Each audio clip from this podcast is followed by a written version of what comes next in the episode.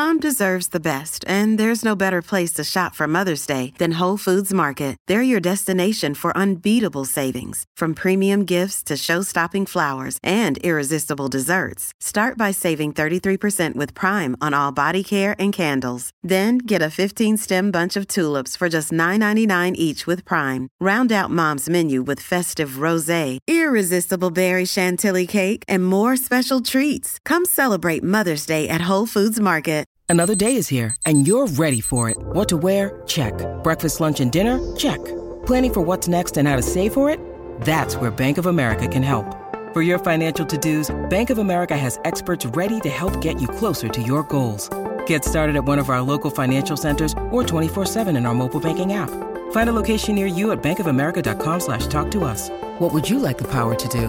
Mobile banking requires downloading the app and is only available for select devices. Message and data rates may apply. Bank of America and a member FDIC.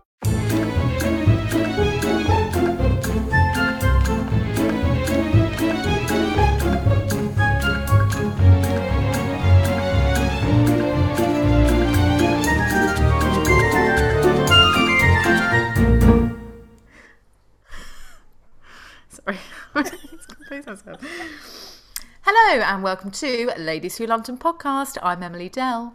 And I'm Alex Lacey, and we're qualified London Blue Badge tourist guides. Keep it together, Em.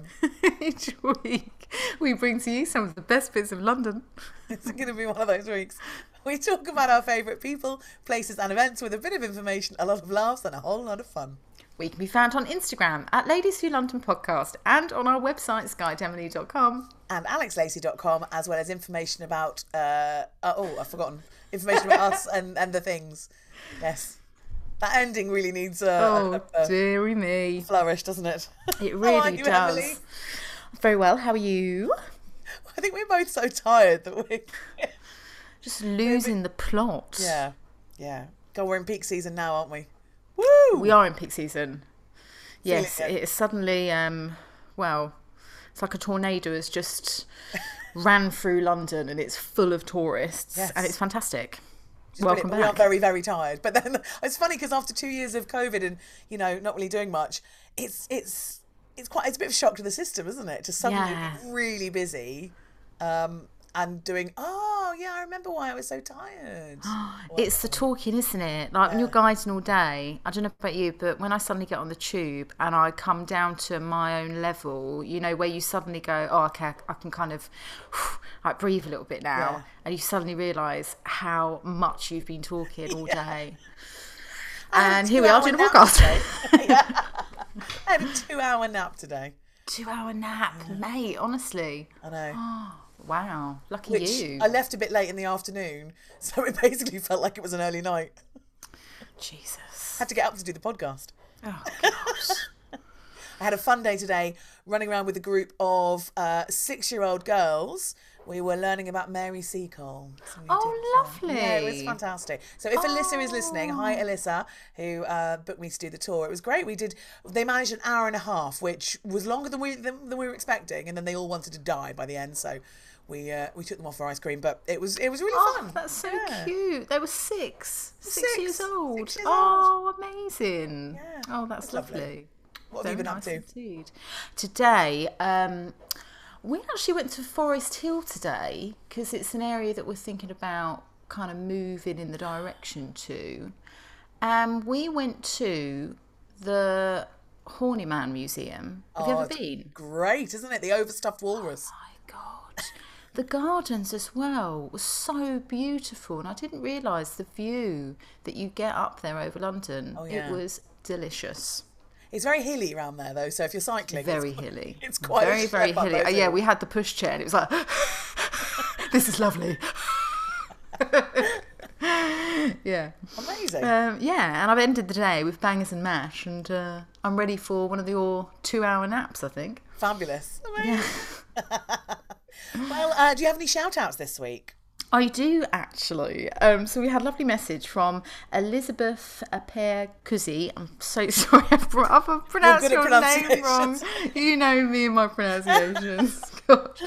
But she's so cute. So she has told us that um, my son's homework was to make a booklet with all the things you know about London. And the first thing he chose was something he learned from the podcast.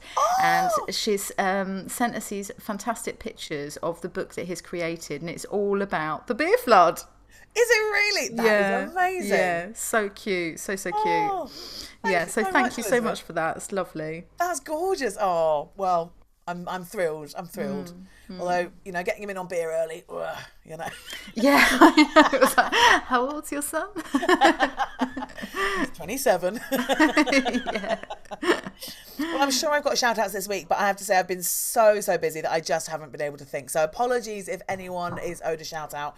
I will try and get back on it next week. Um, we do need to remind you that we have one week left of our competition to win a fantastic t-shirt. We've had lo- we've had loads of entrants, which is really great. Um, and yeah, it's um, it's a, it's beautiful t-shirt. So if you're if you didn't listen to last week, we have a competition running with um, one of our listeners who runs a company called Jolly and Good with an E on the end uh, for a lovely t-shirt that was inspired by the Vauxhall Pleasure Gardens. And and Eric actually emailed me last week to say I was inspired by the aquarium as well, and he's done a t-shirt with a dead whale on, which I'm loving. It's got a dead whale on it. a It is whale, absolutely epic. It is so good because it's like you know you see people with t-shirts with fish and you know all sorts of things diving into water or whatever, and ah, it's a dead dead whale. whale. dead It's whale. upside down. It's dead. Which brings us on to our podcast pedestal from last week. So we talked about the Royal Aquarium, uh, not the London Aquarium, the Royal Aquarium, all about this slightly bonkers entertainment centre with the, all manner of crazy stuff that went on, including um, fish impressions, which was your pick for uh, the podcast pedestal, uh, by a guy who was a, a sort of champion diver and swimmer, uh, who decided he was going to make people laugh with impressions of different fish. Just so bizarre. And I just thought it was fantastic. An odd sort of uh, skill to have. Weird Yeah. party trick. Yeah, I don't know if anybody guessed correctly, but I think, as I said last week, it was his plan B. You know, if he kind of missed where he was diving, it all went wrong. He was going to bring out those fish impressions, but he was in such a good mood that the dive went well that he was like, "Do you know what? They're coming out anyway." Although, in fairness, if he did miss where he was trying to dive, there wouldn't have been a plan B, really. No, that's true. No, I don't think he would have been able to blink, let alone, you know, do his famous salmon impression. So, yeah. It's, it's, it's bonkers, isn't it? I love it. Mm, and then my pick was the dead whale, which was the almost like an in joke when this aquarium wasn't really an aquarium. It, it was just full of empty empty tanks, and the, they put a whale in who promptly died, and then they just left it in there, and it became a, a, a sort of a, kind of an eyesore and a, a, a running joke. Um, but for me, that was the the overriding image of the, it's the Royal Aquarium. And to, um, well, a couple of days ago, I was doing a tour over near Westminster Abbey, looking at the building. Um, uh, well, looking at the Methodist Central Hall, which used to be where the aquarium Mm. was, and I was telling them, you know, there was a dead whale in a tank there. it's like I would never have said that if it wasn't for What you telling say? me this. They were kind of like, okay, right, I haven't paid to listen to this, but uh, that's what they got. Tell us about the Abbey, you weirdo. exactly. Amazing. But yeah, so that was your pick. That was my pick. So, which way do you think it's gone this week? Oh, it must have gone in the direction of the dead whale. It has. Yay! I am not surprised. I'm not surprised. How could you not vote for that? Thank you. You know, and we're not saying 38% is the way it went. that's a big one, Alex. That's a big one. I'm happy with that. A dead whale has got me my win. I think that's uh, that's the biggest win that we've we've had this year. I think Possibly. in terms of percentages. Yeah, possibly. Wow. Yay! Dead whales. Almost thinking, should we give you an extra point? No. Bonus point. Let's not be silly. of course not.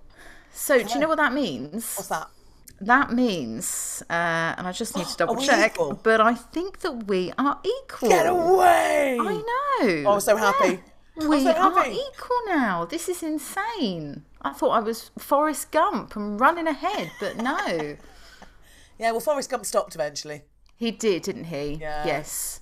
And then he met the president. But I don't know Yeah. if he would do that. Yeah, I mean, that could happen. Perhaps. Right, well, let's get on with this week's episode. Where are we off to? So, uh, I don't know if you remember, but uh, the wheel, the famous Wheel of Destiny, landed in the area of St James. Mm. And I decided that, uh, well, I kind of knew that I wanted to talk about. Oh, about you this. didn't. You just you So- didn't decide. You just. I have told you there is not a magnet or Debbie McGee behind this wheel. Wherever it lands, I come up with something. And I came up with St James's Palace, which is connected to the Tudors. Um, it was built under the orders of King Henry VIII. And I am a big Tudor lover, especially when it comes to what they ate, how they ate, their etiquette. So that's what I'm going to focus on today. Amazing. Oh, and before you do that, I have to tell you, Hmm. I was on uh, BBC Radio this week talking about St James's Palace.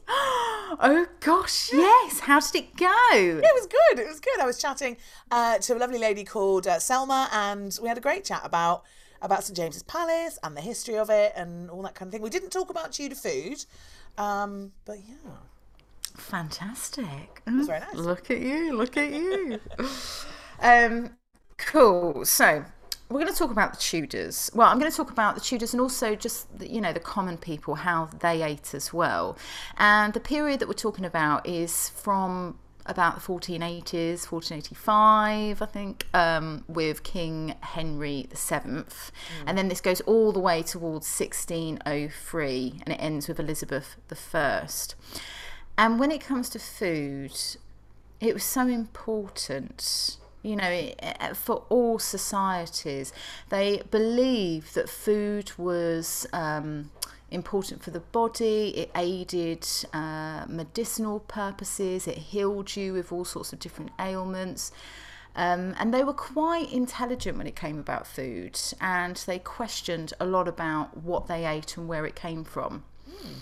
And you know, today we're lucky because you have canned food. Well, I don't know if you're really lucky if you've got, you know, you know, spam. Um, no, but it's so easy, convenient. You can pop something in the microwave.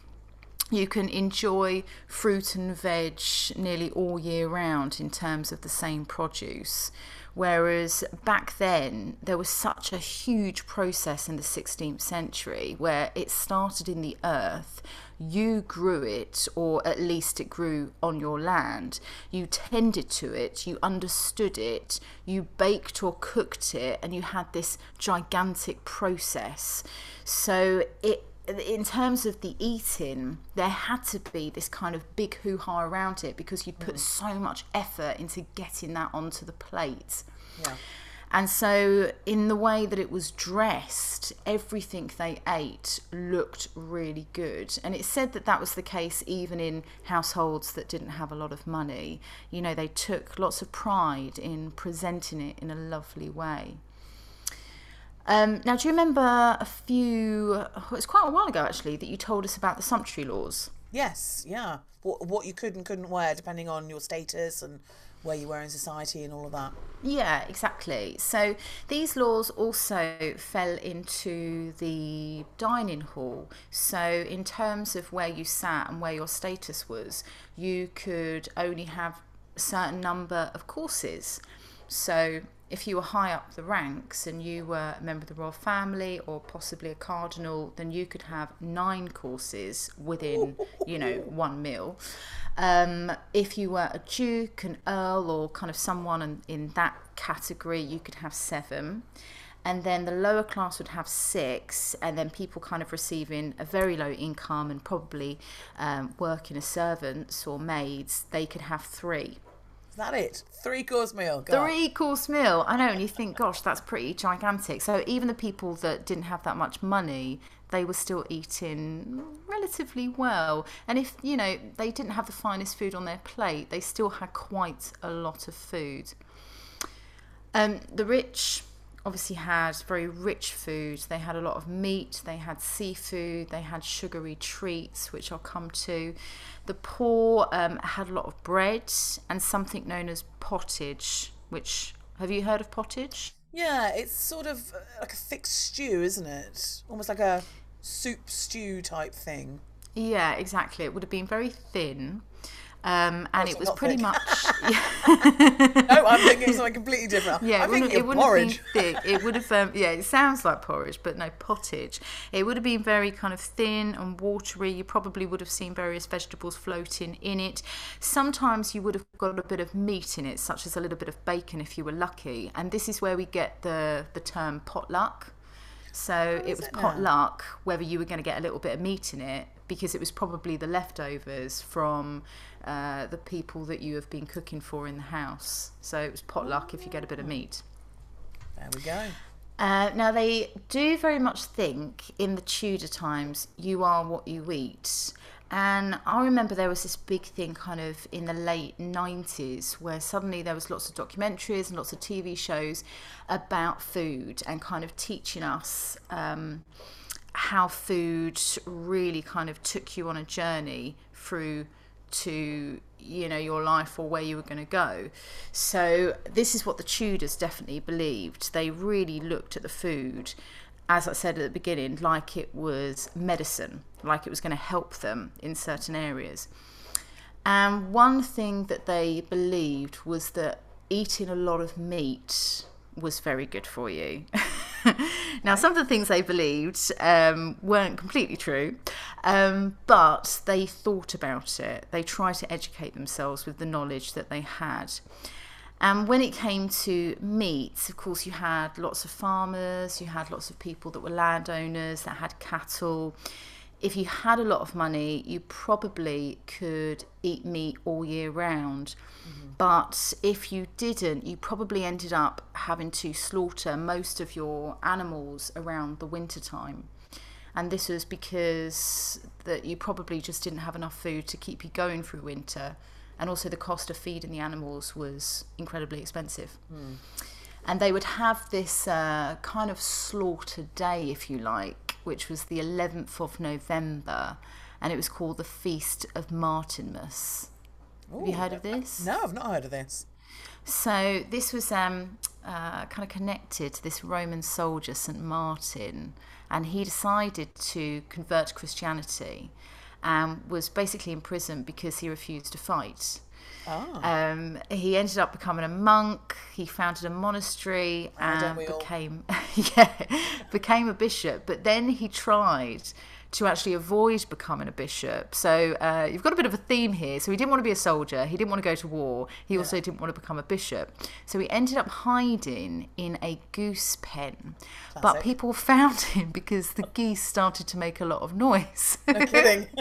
so on the 11th of November, a tradition started where people would eat um, geese. All the geese that gave him away. Oh, Yeah, because it was kind of like a, in order to help punish the geese. oh, that's so harsh. isn't it? So, uh, so yeah, so this would be quite a big event on the 11th of November, and they would have blood pudding, which I guess is kind of like black pudding today. Yeah, it's exactly that. Yeah. Do you like black pudding? Um. Yes and no. It's not something that I would necessarily kind of go, oh yeah, I'll have that. But if it's there, I'll, I'll eat it. There's a particularly good one that they do in Spain called morcilla, which has Ooh. lovely spices in it and rice and oh, that is now that I will definitely. Yeah, that's incredible. Oh, nice. I love black pudding. Nick hates it. So if we ever like, you know, in a situation where we both have a fry up and he has it on his plate, oh, I'm having it. I'm absolutely having it. Um, so yeah, so obviously if you've got wealthy landowners, then they're going to have a lot more cattle and they'll slaughter when they need to and not kind of, you know, wipe out their whole stock. And the rich are of course allowed to hunt, whereas if you are somebody that doesn't have too much money, then this could possibly result in hanging. Hmm. And meat at this point, it was quite affordable in comparison to what it was like say 50 or 100 years before. Even if you were you know pretty poor you did have meat at some point through the week. And in the 18th century a little bit down the line meat becomes incredibly expensive and it's very hard to have it if you don't have that much money. It's not always fresh meat though, is it? It's often cured, salted, yeah um, you know, preserved in some way. Yeah, yeah, true. Um, and it's how the Yorkshire pudding ends up coming to be Do you do you know about the Yorkshire pudding? I mean, I know about a Yorkshire pudding. I've eaten many a Yorkshire pudding. I don't know where it comes from though. So, um, so if you, have a explain Sunday what they are dinner- for- for our- yeah. So our uh, a Yorkshire residents. pudding is not actually sweet. So it's savoury. It's basically made out of batter. So you're going to make it out of milk and eggs, a little bit of is it a bit of flour? A bit of flour. in flour. there? I haven't made homemade Yorkshire puddings for yeah, a while, yeah, thanks to Aunt yeah. Bessie. Um, um, but these today, you would get it on your Sunday roast dinner. But these were created to eat before your main meal in the hope that it was going to fill up your stomach because you probably didn't actually have that much meat or anything in your main meal. So they were originally created for people to to fill up. But now, of course, they're quite a quite a delicacy. and they overfill sometimes. Yeah, Where, exactly. um, on, on the tour that I was doing yesterday, we'd done a huge food tour in the morning, and then we were sitting in a pub doing a beer tasting, and um, these these huge plates with massive Yorkshire puddings were coming past us, and they and my guests were like, oh, what are they? What are they? Um, but yeah, they they they can be enormous, can't they? They're fantastic, aren't they? Just so crispy as well and like soft in the middle. Um, anyway, going back to the Tudors. Um, they would eat things that maybe we wouldn't particularly fancy today. So they would have swans, they would have uh, something called peacock royal, which was a very popular dish where a peacock was skinned, stuffed with dried fruits and spices. It would then be cooked and then placed back inside its feathered skin. I mean, it does sound delicious, and maybe not the feathered skin bit, but oh yeah. God, I don't know because they wanted it to look as it did when it was alive, and for me that just it just would not work. But then saying that, they did also change some of their dishes to look like other things. So they would mm. cook chickens, and they would cover the chicken, or they would kind of stitch chickens together, which is really odd. And so you'd have this, it wouldn't look like a chicken anymore. Chicken they would turn it into things like uh, like lizards. So you would have maybe three chickens stitched together, so it looks long, and then you would cover it with kind of um, different herbs and leaves to make it green, and then kind of create this head at the front. they were quite funny, the Tudors. You know, when it came to um, to entertaining people, that would be a conversation piece. And you're going to be eating in most of these occasions, especially if you're Henry VIII at Hampton Court Palace, for instance, a lot of these meals would go on for two hours at least. Mm. So to have, you know, at least something on the table that you can talk about. Has anyone eaten the lizard yet? It'd be like, Shh, don't tell everybody, but it's not really a lizard. That's so weird. I love it. Now, in Hampton Court Palace, one of the wonderful things you can do is you can go into the old Tudor kitchens, which are painted white. Uh, they would have been white because people would have worked in there 24 hours a day and you needed it to be as bright as possible. And in there, you see this kind of uh, where you would have had this huge uh, fire pit and uh, where you would have had the spit and somebody standing there turning probably seven or eight spits at a time. Mm. They would have got incredibly hot. And on many occasions, they might well have fallen in. Um, most of the staff, especially if you were working in Hampton Court Palace, they were allowed to have a lot of beer or a lot of wine. I mean, there was a fountain in the courtyard where wine would have poured from uh, from the spout. So a lot of the time, the kitchen staff were drunk, and they might well have fallen in the fire. Oh my goodness. Hmm. But the Spit Boys were really, really good, weren't they? Mm. And they were known. Um, do you know about them being imported to France? No, Oh, so the um, the Spit Boys, and they weren't boys; they were uh, men. But you called like the lower ranks, you called them boys. Um, the French today call us as an insult les roast and it's thought that they call us that because we eat beef. But no, apparently the story is that our Spit Boys were so good that in the Tudor period, the French would actually import the Spit Boys to go and roast meat over in France for them as well, and so that's why they call us the les roast That's oh, I love that. Gosh. so, Um, not not all of them are d- too drunk to, to go and uh, take a promotion to. Uh, No, no, exactly. to Oh, good for them. Um, now I have got kind of uh, this is uh, from Hampton Court Palace, like a typical year in the royal kitchen. Served 1,240 oxen, 8,200 sheep, 2,330 deer, 760 calves, 1,870 pigs, and 53 wild boar. Goodness me. And they weren't there the whole time, were they either? No, no, no, no, no, no. They'd have been moving No. around. But yeah, they kind of suggest that people would have consumed each 23 animals every year. and these are big animals. Yeah. Gosh. Um, now, they also would have had whale meat. So there Dead was. whale uh, meat. Yeah. You've had it. No, no, dead whale. Oh, dead whale. Yes, of course. Yeah, they probably use that actually.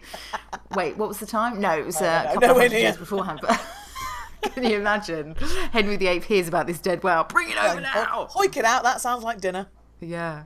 And there is this myth about spices and herbs being used to cover up uh, the fact that meat had become quite kind of old and, and not smelling uh, as good as it should.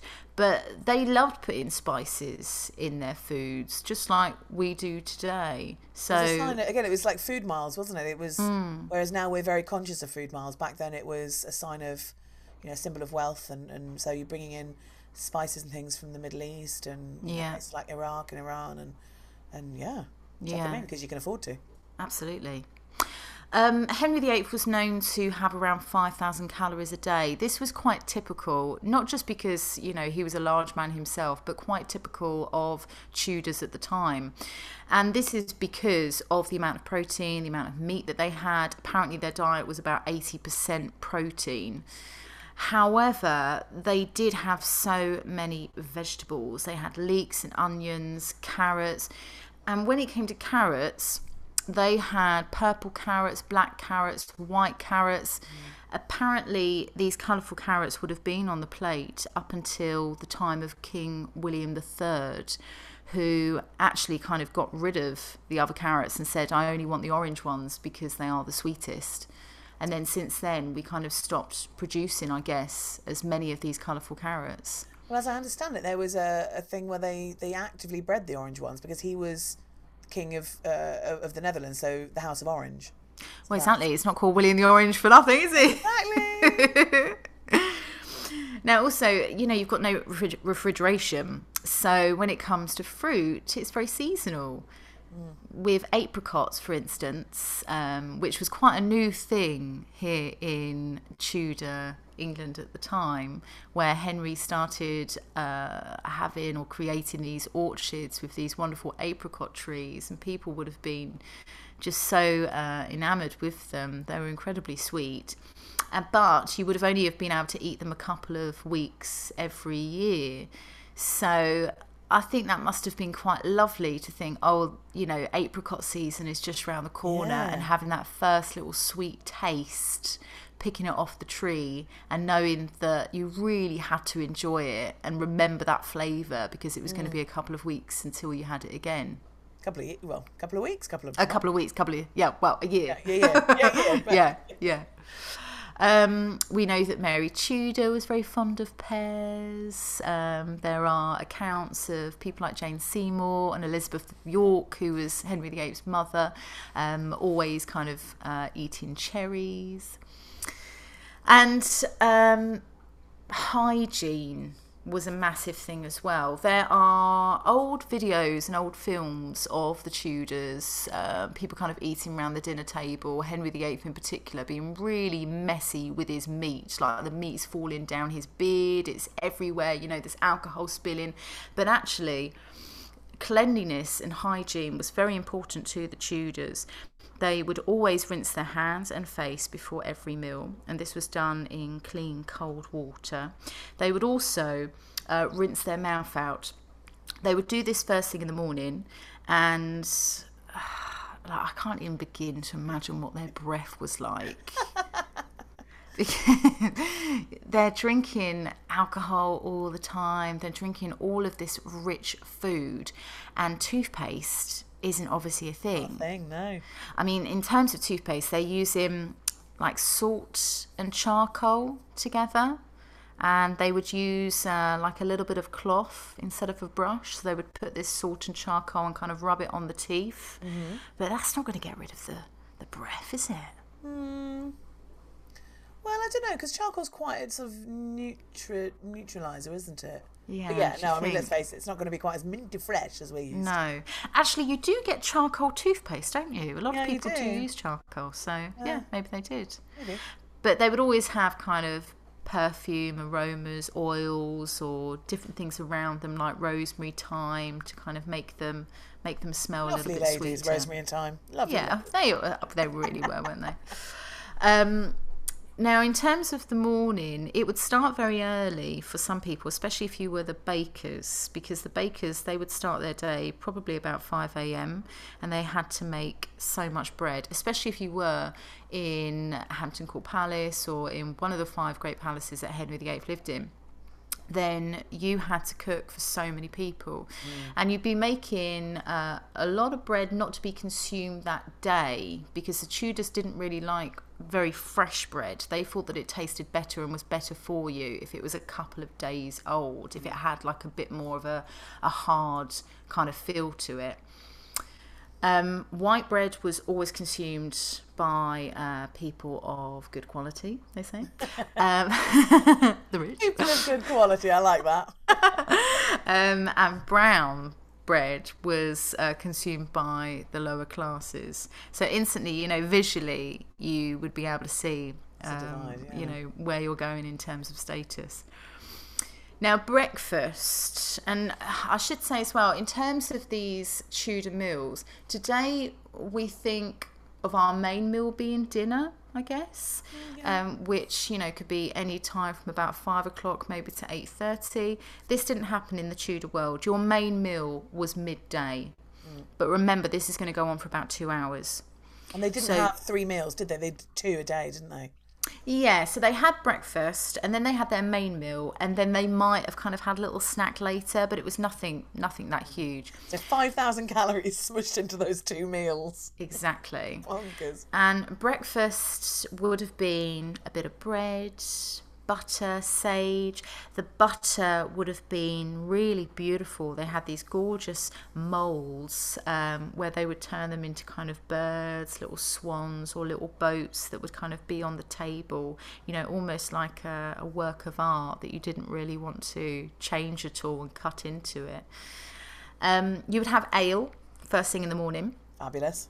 which uh, you know you might think well is everybody rolling around completely off their uh, off their chops um, but it wouldn't have been brewed for a very long time so in terms of the strength of the ale it wouldn't have been that sharp on the tongue um, they wouldn't have gone near water would they No. Well, uh, yes and no. So, for the most part, water, I mean, it's what everyone knows. Oh, water was, was bad for you. Actually, at Hampton Court, they did have um, access to a freshwater um, channel that they'd brought in from a stream. So, you could there.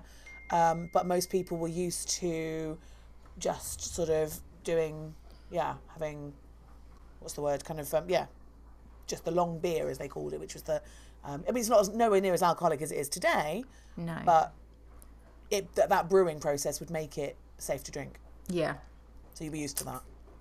Now, children were weaned on ale, and this is where we get the expression toddler from because they literally used to toddle around after they drank the ale, kind oh, of staggering to the left and right, and that's where we get the name toddler. Wow, I did not know that. Yeah, it's mad, isn't it? I mean, yeah. even now, I suppose our, even our sober toddlers are like drunk adults. Yeah, yeah, yeah, yeah, exactly. Um, there was cider. Cider did exist, but apparently it was kind of seen as a poor man's drink, and wine was a very expensive product that was only consumed by the wealthy. And as I say, when you went into Hampton Court Palace, one of the fountains there uh, would have had wine just pouring out of it.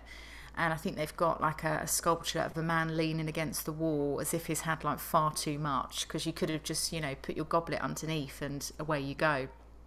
Amazing. And this is a time as well when Henry VIII, at the time of Hampton Court Palace, when he used it, he's kind of in his 20s and his 30s, and most of his friends around him are of that age. So you can imagine it being incredibly kind of uh, energetic, boisterous, um, lots of flirtations, lots of alcohol. But as soon as you entered the dinner hall, you had this kind of etiquette and these rules that you you had to abide by. Whoever you were, you had to.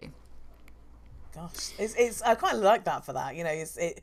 I I think a lot of people think that Tudors have that thing of, you know, gnawing on chicken legs and chucking them over their shoulder, and you know, all sort of being like, "Rah!" but uh, then totally not at all. And I really, No. I really love dispelling that that myth. Yeah, yeah, absolutely. Um, now, this is from Hampton Court Palace as well. This is uh, just kind of a, a, a typical first and second course. And remember, if you are uh, someone like Henry VIII and you're eating in the presence of Henry VIII, then you're probably going to have seven or nine courses. But I'll just read these two out for you. There's obviously a lot of uh, kind of uh, names here that are a bit unfamiliar to me, especially in the way that I pronounce them. Love it. Let's do it. Here we go. First course cheat bread and manchet. I know what a manchet is. A manchet is a, a white roll. Okay. Beer and ale, flesh for pottage, chines of beef, venison in bruise or malt, pestles of deer, carps of young veal in arm, faced custard. That's brilliant. uh, garnished or fritters. So um, there's a lot of meat going on there, and there's often, when it comes to uh, a course that you might think of being quite savoury, you often have something that's a little bit sweet in there that sounds like it's a pudding, but it's actually custard that could perhaps be part of the pie or within one of the stews. So the Tudors very much loved something that I guess that we like today, which is this kind of sweet and sour. Uh, the second course, jelly, ipocras, creams of almonds, pheasants, ham, uh, sh- shovelard, cocks.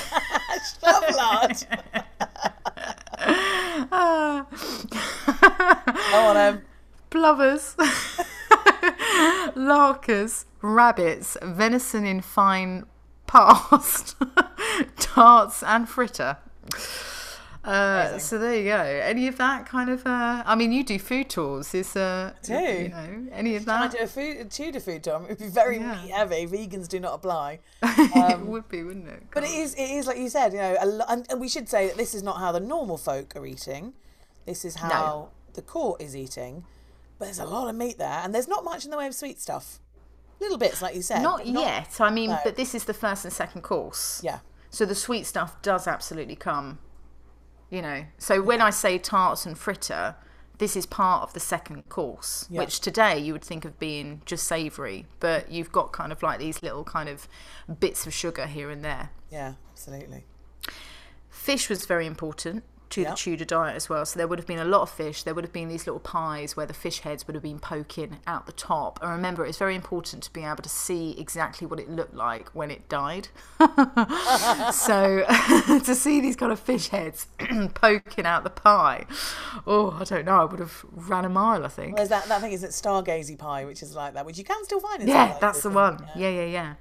Um, you also would have had something known as a void course, and it's a void course because they basically clear the whole table so it becomes void, getting ready for the next course. And during this void, um, everyone had to stand.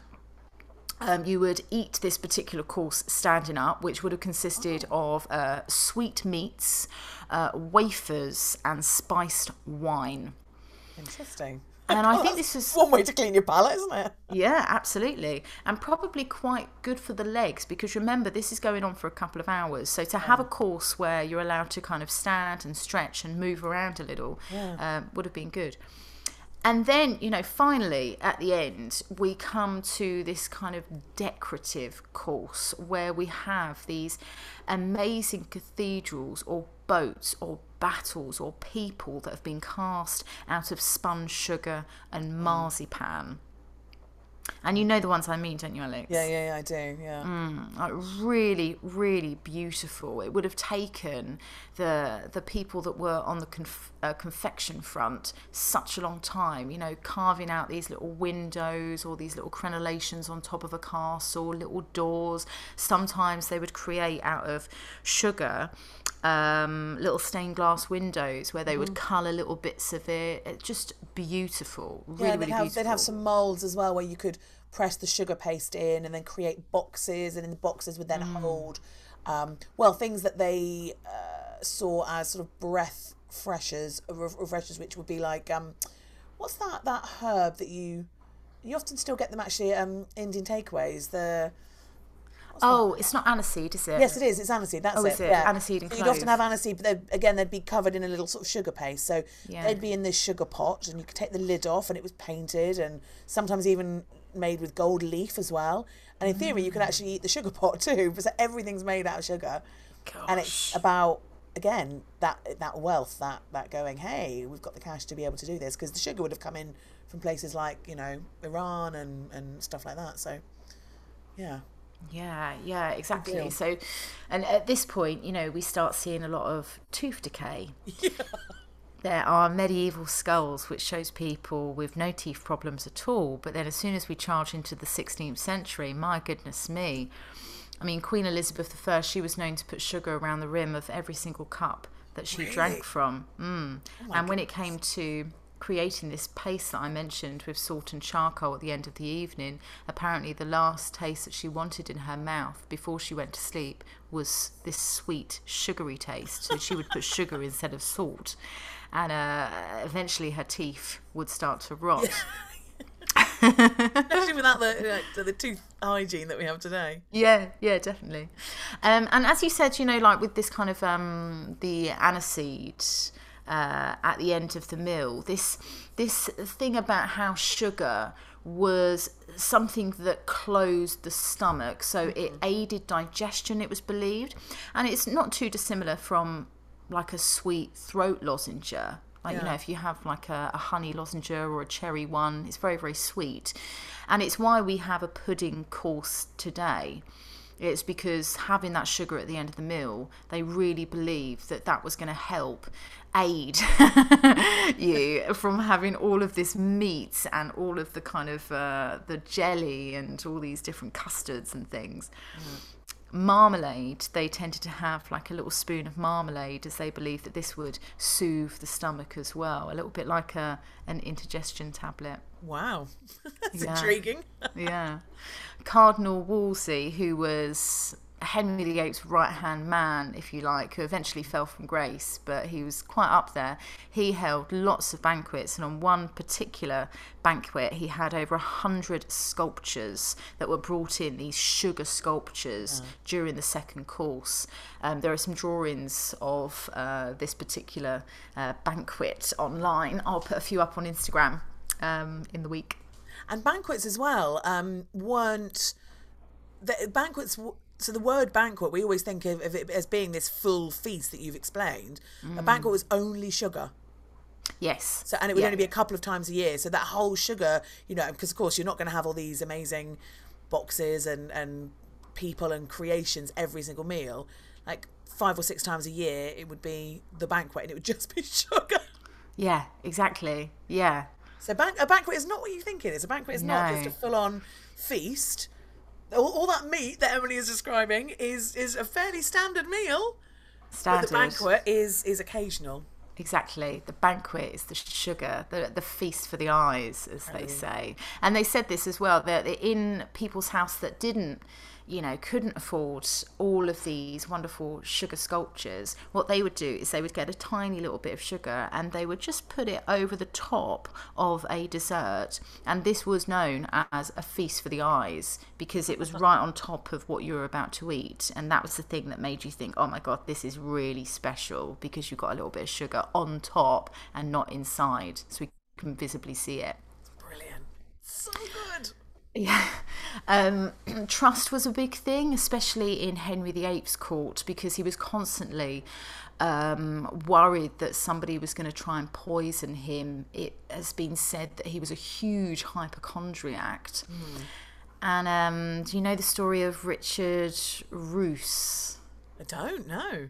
So Richard Roose, he was the cook for a man called Bishop Fisher, Do you know Bishop Fisher? Yeah, yeah, no, Bishop Fisher, yeah. So Bishop Fisher, um, if you've been to the Tower of London, you might hear stories of him. He was locked up at the tower at one time, but he was um, his cook. And Bishop Fisher had maybe kind of eleven or twelve people around, and suddenly they all fell dramatically ill. And uh, it suddenly came out that Richard, the cook, had put this kind of white pepper into their soup. Not necessarily to kill them, he said, but it was like a bit of a joke. but uh, that particular night, Bishop Fisher decided to not eat anything, so he didn't get ill. But Henry VIII heard about this and said, This man has to be killed. And he actually charged into Westminster, into Parliament, raised it himself, Henry VIII, because he was so, you know, concerned about these poisoners going around that in the end, Richard Roose was boiled to death in Smithfield. No. Yeah. And I guess he was boiled. joke, wasn't he? Yeah, I know. In like a big pot because he was a cook. So he would have been constantly, you know, putting things into a boiling hot kind of uh, pot. And then he was killed himself. How terrible is that? Well, that's awful. I know. I mean, Henry VIII has got form for doing terrible things, but still, Yeah, that is yeah. awful. definitely. Um, now, it was a communal affair, dining. However, Henry VIII, it's very rare that he would have actually have dined in the Great Hall.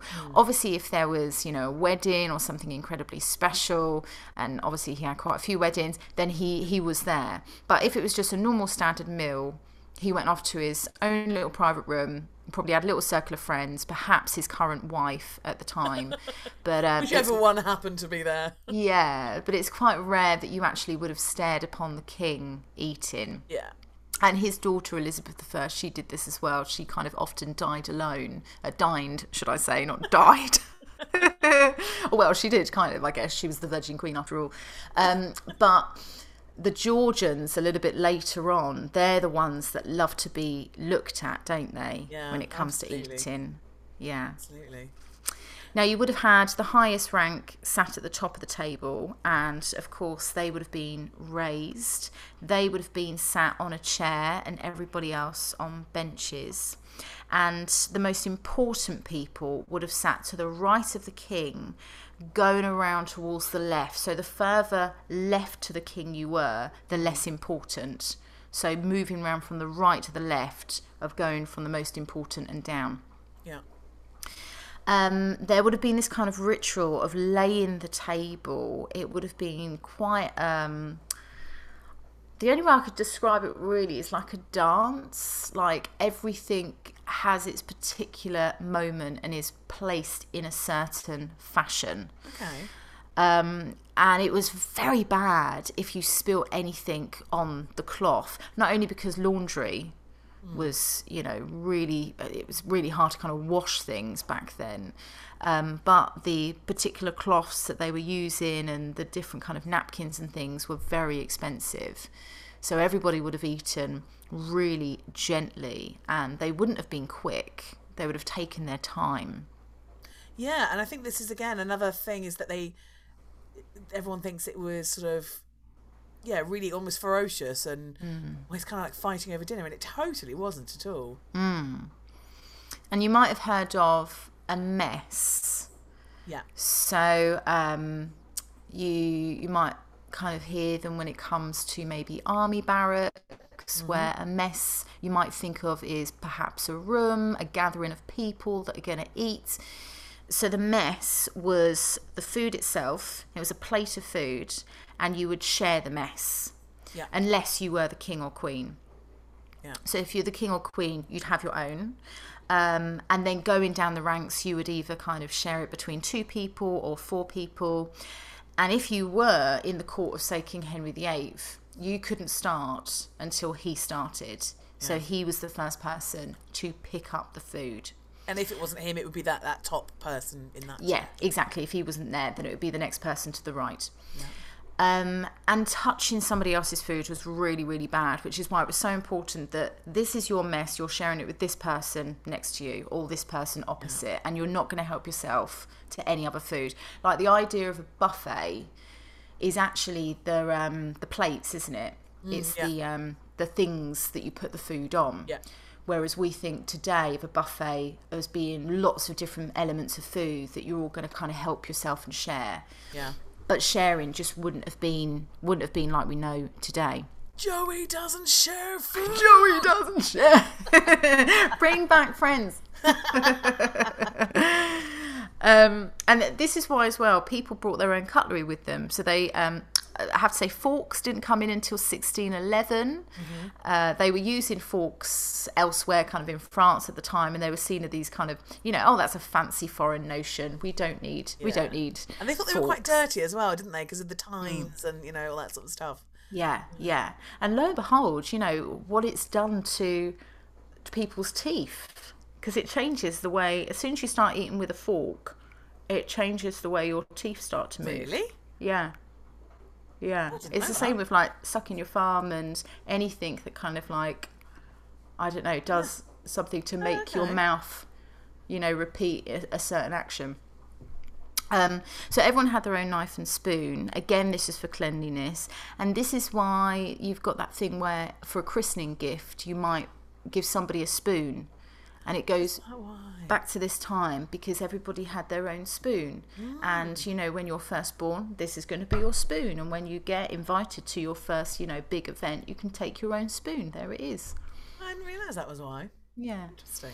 Um, people would have something known as a trencher, and this is a, a place setting, if you like. Um, some of them would just look like a plate, or some of them would look like a square with a circle indentation where you'd put the main bit of your food, and then there would be kind of a, a little indentation where you'd put your cutlery and maybe your cup. And some of them, from what I've seen, are just so beautiful gold or you know if you're kind of don't have as much money it might be made out of pewter or something but really really beautiful Or often wood as well. The wood, the classic yeah wood one is. yeah that's true And before it was wood, it was made out of the bread, wasn't it? Do you know about was this? it oh i didn't know that Yeah, it was made out of. So the, there's this bread that you mentioned that were sort of they let to go stale a bit. Yeah, you you chop out this kind of square thing from this, these square loaves of bread, and then you would use that as a trencher. And then after a few days of using it, because you'd reuse it, it the gravy and everything would have softened it enough, and then it would be given to the poor to eat. oh that sounds delicious Yeah, you know you sometimes get those restaurants that they serve soup in a bread roll bread bowl, in a bread bowl oh, yeah. It's kind of like that, really. Yeah. Yeah. They'd also use bread to um, uh, wipe their spoons before, you know, if they're going to put the spoon into something or if they're going to put the top of the knife into a bit of salt, they would always then use the bread to as a cloth, if you like. Um, the napkin, there would have been a napkin draped over the left shoulder, and this is because it was believed that the devil, blooming little devil, um, apparently rests on your shoulder. So having uh, the kind of the napkin, you would flick it over your shoulder as if to kind of flick away the devil. Oh wow! Over the left shoulder, yeah, because that is the side of the devil, isn't it? Yeah, and this is why you throw salt over your left shoulder because you hope that the salt's going to land in uh, the devil's or the Satan's eyes. Yeah. do you still do that? I do that. I always throw salt, salt over my left shoulder. Oh, do you know what? There are a few kind of superstitions that I do do. I don't do that one. I do Yeah, do the salt, magpie I- one. I do the magpie one as well. Hmm. Weird, isn't it? It is weird. It's just drummed into you, isn't it? No. Yeah. Apparently, also, if you um, used your left hand, then that was really bad because apparently Satan controlled the left hand. Yeah. Uh, so if you did, then you, uh, well, you're probably beaten until you use the right hand or something terrible because it was seen as so bad. my my cousin, who's about my age, only a year or so younger, he went because he's left-handed. When he was a kid, he he was beaten to try and get him to write with his right hand. That was in the was he eighties. really in the Yeah. eighties? The eighties. yeah. Oh my god! He used to smack his hand to make him to make him try and use his right one. Didn't work because you know he's left-handed, but. Wow. Bad. Yes, I mean it's why it's also why like in Italian left is sinistra because it's sinister. it's about that. that, you know, Sinister. yeah. Oh, there you go. Um, hat. Now, you would sometimes see people wearing hat. If you wore a hat whilst you were dining, then you were basically giving you giving everybody else the knowledge that you were, uh, you know, you ranked yourself pretty high. Oh, I see. And apparently, if you met somebody that you'd never met before, you had to take off your hat instantly. So you both did. And then it was seen as really rude if you were the first person to put it on, because you're basically saying to that person, I've just understood from the conversation that we've had that I am higher than you. and then you put it on, and then the person that's not got it on is like, damn it. I Would should have put it on just take your hat off while you were dining completely? Um, no, I think you'd keep it on would? unless you had met somebody for the first time. So I guess if you, it would be a bit awkward because if you knew the person to the left, every time you look left, you had to have your, your hat on, and every time you look right to the person that you've just met, you had to take it off. I don't know, a bit awkward. now, in the normal household, you would have um, a table that wasn't fixed. So you would have this kind of um, this wooden trestle, these two kind of uh, legs, these wooden legs, and you'd put a board just on top. Okay. And this is where we get lots of fantastic expressions. Um, so conversations over the table would take place maybe about farming or kind of you know labor or whatever. So this is where we get the term board meeting from.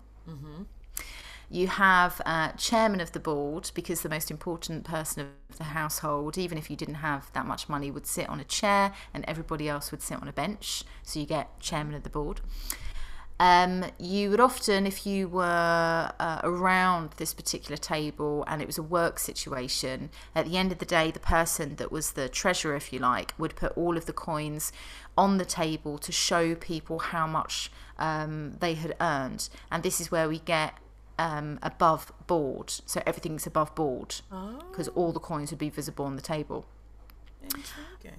underneath the board, they would often have kind of cut into this uh, long piece of wood some kind of game that they could play. So they would turn the board over, and this is where we get game board from.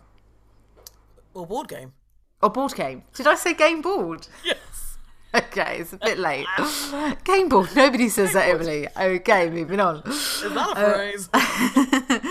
Um, you've also got a bed and board because people would, uh, you know, be invited into the home and you could sleep there. And if you had bed and board, it meant that you were going to be able to get a bit of food as well and kind of sit around the table. Um, also, treading the boards. So, uh, if somebody is an actor or you think somebody is an actor, you might say, "Oh, you, you know, do you tread the boards?" So they would use the table as a stage, essentially. Oh, wow. And today, when it comes to putting your elbows on the table, and you know, no elbows on the table, that's really bad etiquette. This comes from this time because the the the board wasn't attached to the legs. So if only a few people on one side put their elbows on, then it might well tip it over. Oh, interesting. Yeah. So this is you know become such a thing now, isn't it? And there's another thing. I don't know if you uh, uh, are you are you going to mention about the the finger? You know how everyone thinks that Brits drink tea with their finger out. Oh no, go for it. You know about this one? I just, I just love it. Kind of fits. Just made me think of this because um, everyone thinks that that Brits, yeah, we drink tea with our little pinky finger out, and this comes from the Tudor time as well. And you were talking about knives and spoons, um, and what you'd often do is dip your finger into spices or possibly some sauce and things like that, and you didn't want that to you were talking about how you don't touch other people's food and it's all very separate so you don't want that to kind of you're going to be licking that so you're, you're then going to keep that out of the way as you're taking other bits of food so that's why your, your finger sticks out because you've been licking that and so that's not going Brilliant, isn't it? It's great. Everybody's just got their little kind of dirty finger. but it just it just goes to show you that it's all about hygiene and etiquette and completely different to what people think about these yeah. you know and there was no sort of farting at the table no scratching your bum or fingers in your hair it's all No, very no, that could have been seen as very bad form. You know, even the conversation, you had to keep conversation going, had to keep polite conversation going, um, which must have been so hard because, you know, you're drinking and, you know, you're getting more and more full, so you might want to rest your head on the table for a little bit, and you can't excuse yourself until the most important person has left. Um, and actually, there's a painting in Hampton Court Palace, and it's called the the Family of Henry VIII. Do you know it? I do yes it's a it's a fake news uh, version of his family, isn't it? Yeah, yeah, yeah. And there's um, an image of somebody being the King's Fool. And he's known as being the King's Fool because he's standing there, or at least being depicted, and he's standing with his arms crossed. And apparently, this was seen as well, you're just such a fool if you would cross your arms. So, you would never talk to somebody with your arms crossed, like ever in the Tudor period. Like, you were seen as such an idiot. like, what are you doing? Don't be so disrespectful. and that would be de- definitely at the table. You know, if somebody was talking, they had their arms crossed, which I guess has still kind of come forward a bit because yeah. you know i think i remember my parents saying to me like don't cross your arms like you're being rude yeah Oh, isn't it weird how we've all taken these things from a couple of hundred years ago and we're still living by them now? it is isn't it um so yeah i think that's about it really i think that's about it i'll That's end it there That's amazing. oh, uh, there's one more though. You were talking about where words come from. Uh, square meal. Do you know where that one comes from? oh oh is this the bread Well, it's from the square trenchers that you mentioned. So it Ah, could be bread, could be. Um, so uh, at, at the table, you would have people taking bits from the main thing. But if, especially if you were on a ship at sea, you would have your trencher, and, and because that you- you weren't having so much sort of formal, you you would fill your your trencher up. Uh, and if it, if all the food went to the sides and it was called a you know it's a hearty meal, it's a square meal. so that's where we get like you know people say four square meals a day Yeah. Wow Or there you three. go. or three Come on, Emily. How much are you eating? yeah, so you get the square meals. And when um, Henry VIII um, battleship, the Mary Rose, when she was founded, when she was brought up, there were loads of these wooden trenchers on, on board. oh So it wouldn't happen so much if you're sitting in the court at Hampton Court. Like you said, there's there's different things that you take the food from. But if you were Yeah. having to kind of take all your food and then go and find somewhere to eat, like on board a ship, or you're having to, you know, Mm. not having the time to do the sort of relaxed eating, Yeah. then yeah, you'd fill it up and that was your square meal. There we go. there you go Great, thanks, go. Em. You're I welcome. love I love talking about the Tudors and their their eating habits. I think it's really fascinating. And, and Hampton Court Palace, even though you you very loosely done it to St James's Palace today, oh yes you can't visit St James's Palace. So Hampton No. Court, one of the things I love the most about it is the the kitchen area. Um, Yeah. With those huge six fireplaces, and you know the the, the because they still have kitchen gardens there, so you know all the the garden stuff, all the vegetables coming in from there, and and they're often roasting. They ha- usually have the fire going. They're often roasting meats there as well, yeah which is brilliant. Thanks so much. you're welcome Amazing. Podcast pedestal. So, podcast pedestal. Now, we should say we're, we're changing podcast pedestal slightly in that we're going to be posting it on Instagram earlier in the week than we used to. So, we're probably going to be doing it on the day that the podcast comes out. So, probably a Wednesday afternoon or evening, maybe. Um, so, that will be the, t- the new time to go and check for the polls. Um, we're just jigging around with the with peak season coming up when we're recording to make things a little bit easier for us. Um, so it'll be Wednesdays. But what do you want to pick this weekend? What are you going for? i know straight away Go on then. sugar banquets Sugar banquets. That's a great one. That is a great yeah one. I it's like got that. to be hasn't it like Yeah. the the visual aid of it and because i guess they wouldn't have probably eaten them really because you would have had so many other sugary treats on the table Oh no, they would have they would have smashed into them. do you think absolutely. God, that would have been mega Otherwise it's a waste, sweet it? wouldn't it Yeah. yeah I guess you can imagine, like, if you're the servants and you think, you know, you take it out and go, God, I bloody hope they don't eat this. you know, it's the hope that they might get it themselves. There must have been so much left over. Oh, there must yeah, there must have been. Mm. Um, You might probably have, have, have ground it back down again and, and reused it. Yeah, Um, true. And if you are at Hampton Court Palace, if you're visiting, then uh, you you can go through the Georgian section. There's it's it's a palace of two halves, Tudor and Georgian. And in the Georgian section, there is a table laid up with a kind of late Tudor banquet, and it's as if it was the the the sugary things, but they're done in paper, so you can kind of get an, uh, a sense of what it was like. Um, yeah, that's a really good choice. I like that one. I'm gonna go. I'm gonna go along the same lines as as you in terms of the uh, sort of fantastical nature of of the the the food that they're eating. I'm gonna go for the, the kind of reconstituted peacock. Are you now Yeah. the reconstituted peacock? I think, do you think that's a good? No, Oh. maybe is that not a good choice? No. I do think that's a great choice because it says so much about the presentation. Or do I do? Mm, I quite like the board as well, being all those stories from the board. Or the oh yeah, no, I think I'm gonna go. I'm gonna go um, reconstituted peacock. Although let's not call it that because that's a weird. Yeah, thing. what do you want me Let's to say, I call don't know, it? Um, the um. Pe- I don't know, peacock at the feast or something like that. But you know what I, you know what I mean. It's been Yeah, the been dressed skinned, It's been cooked. It's been re, you know, redone and then redressed. And this huge peacock on the table with, you know, with those feathers. It would have looked incredible. Yeah, Um, yeah. You wouldn't have wanted to eat that, would you? Yeah, I think I would. Oh, you're sick, aren't you? Yeah. I'll try most things. Oh, you'd have been there, put it on Instagram, your head behind it.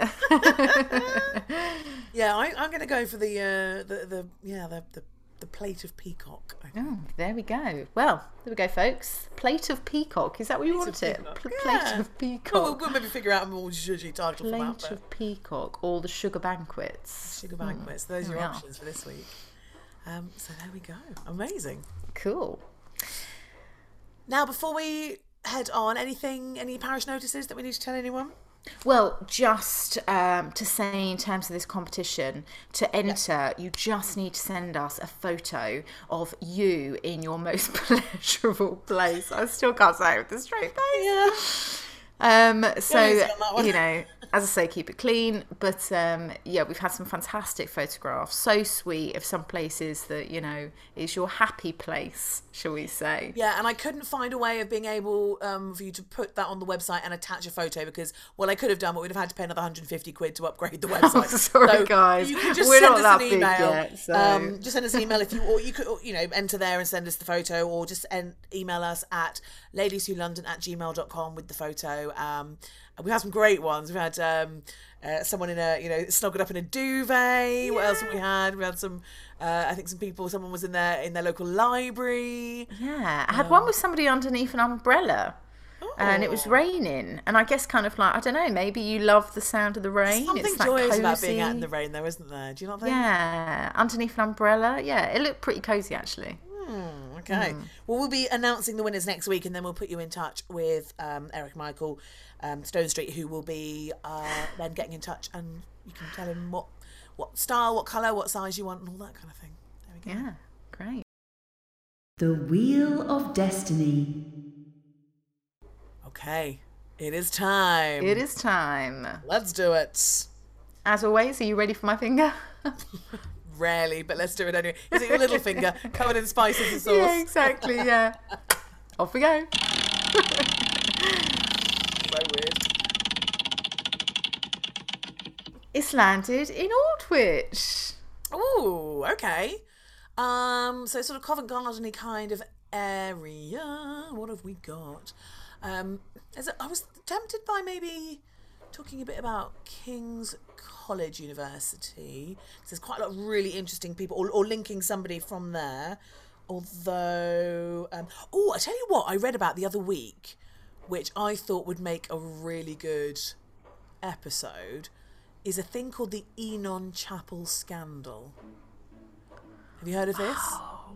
Do you know what? I think I've heard you mention it, but I haven't. I don't know. I, the might, I think I messaged you the other day when I when I read about it, and I said, "Oh, this this would be really good." This has got to be an episode. Um, okay, Now I don't know how much there's going to be on it. It might be relatively short, but if that's the case, then I might pop something else in with it. But it's it's a bit of a gory story. Oh, hello. A couple of weeks, um, and it's quite a shocker actually. So I think that I'm going to go Enon Chapel scandal. Yeah, let's do that. Fab. You know me, I love a scandal. Brilliant. You love a bit of gore as well. Yeah, gory scandal. Wow. Scandal. Let's do that. I'll be there. Amazing. Well, that's it for next week. Um, thank you all for coming along and listening Thank this week, you. listeners. We really appreciate it. Um, and you know, next time you're sitting at dinner thinking about putting your elbows on the table or, you know, um, flinging your napkin over your shoulder or whatever it might be, just take a little thought back to those lovely Tudors who, uh, who were doing it all before you.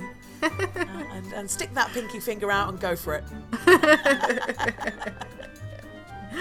we Oh, thank you week, so much, everybody. guys. Take care. Have a lovely Bye. week. Bye.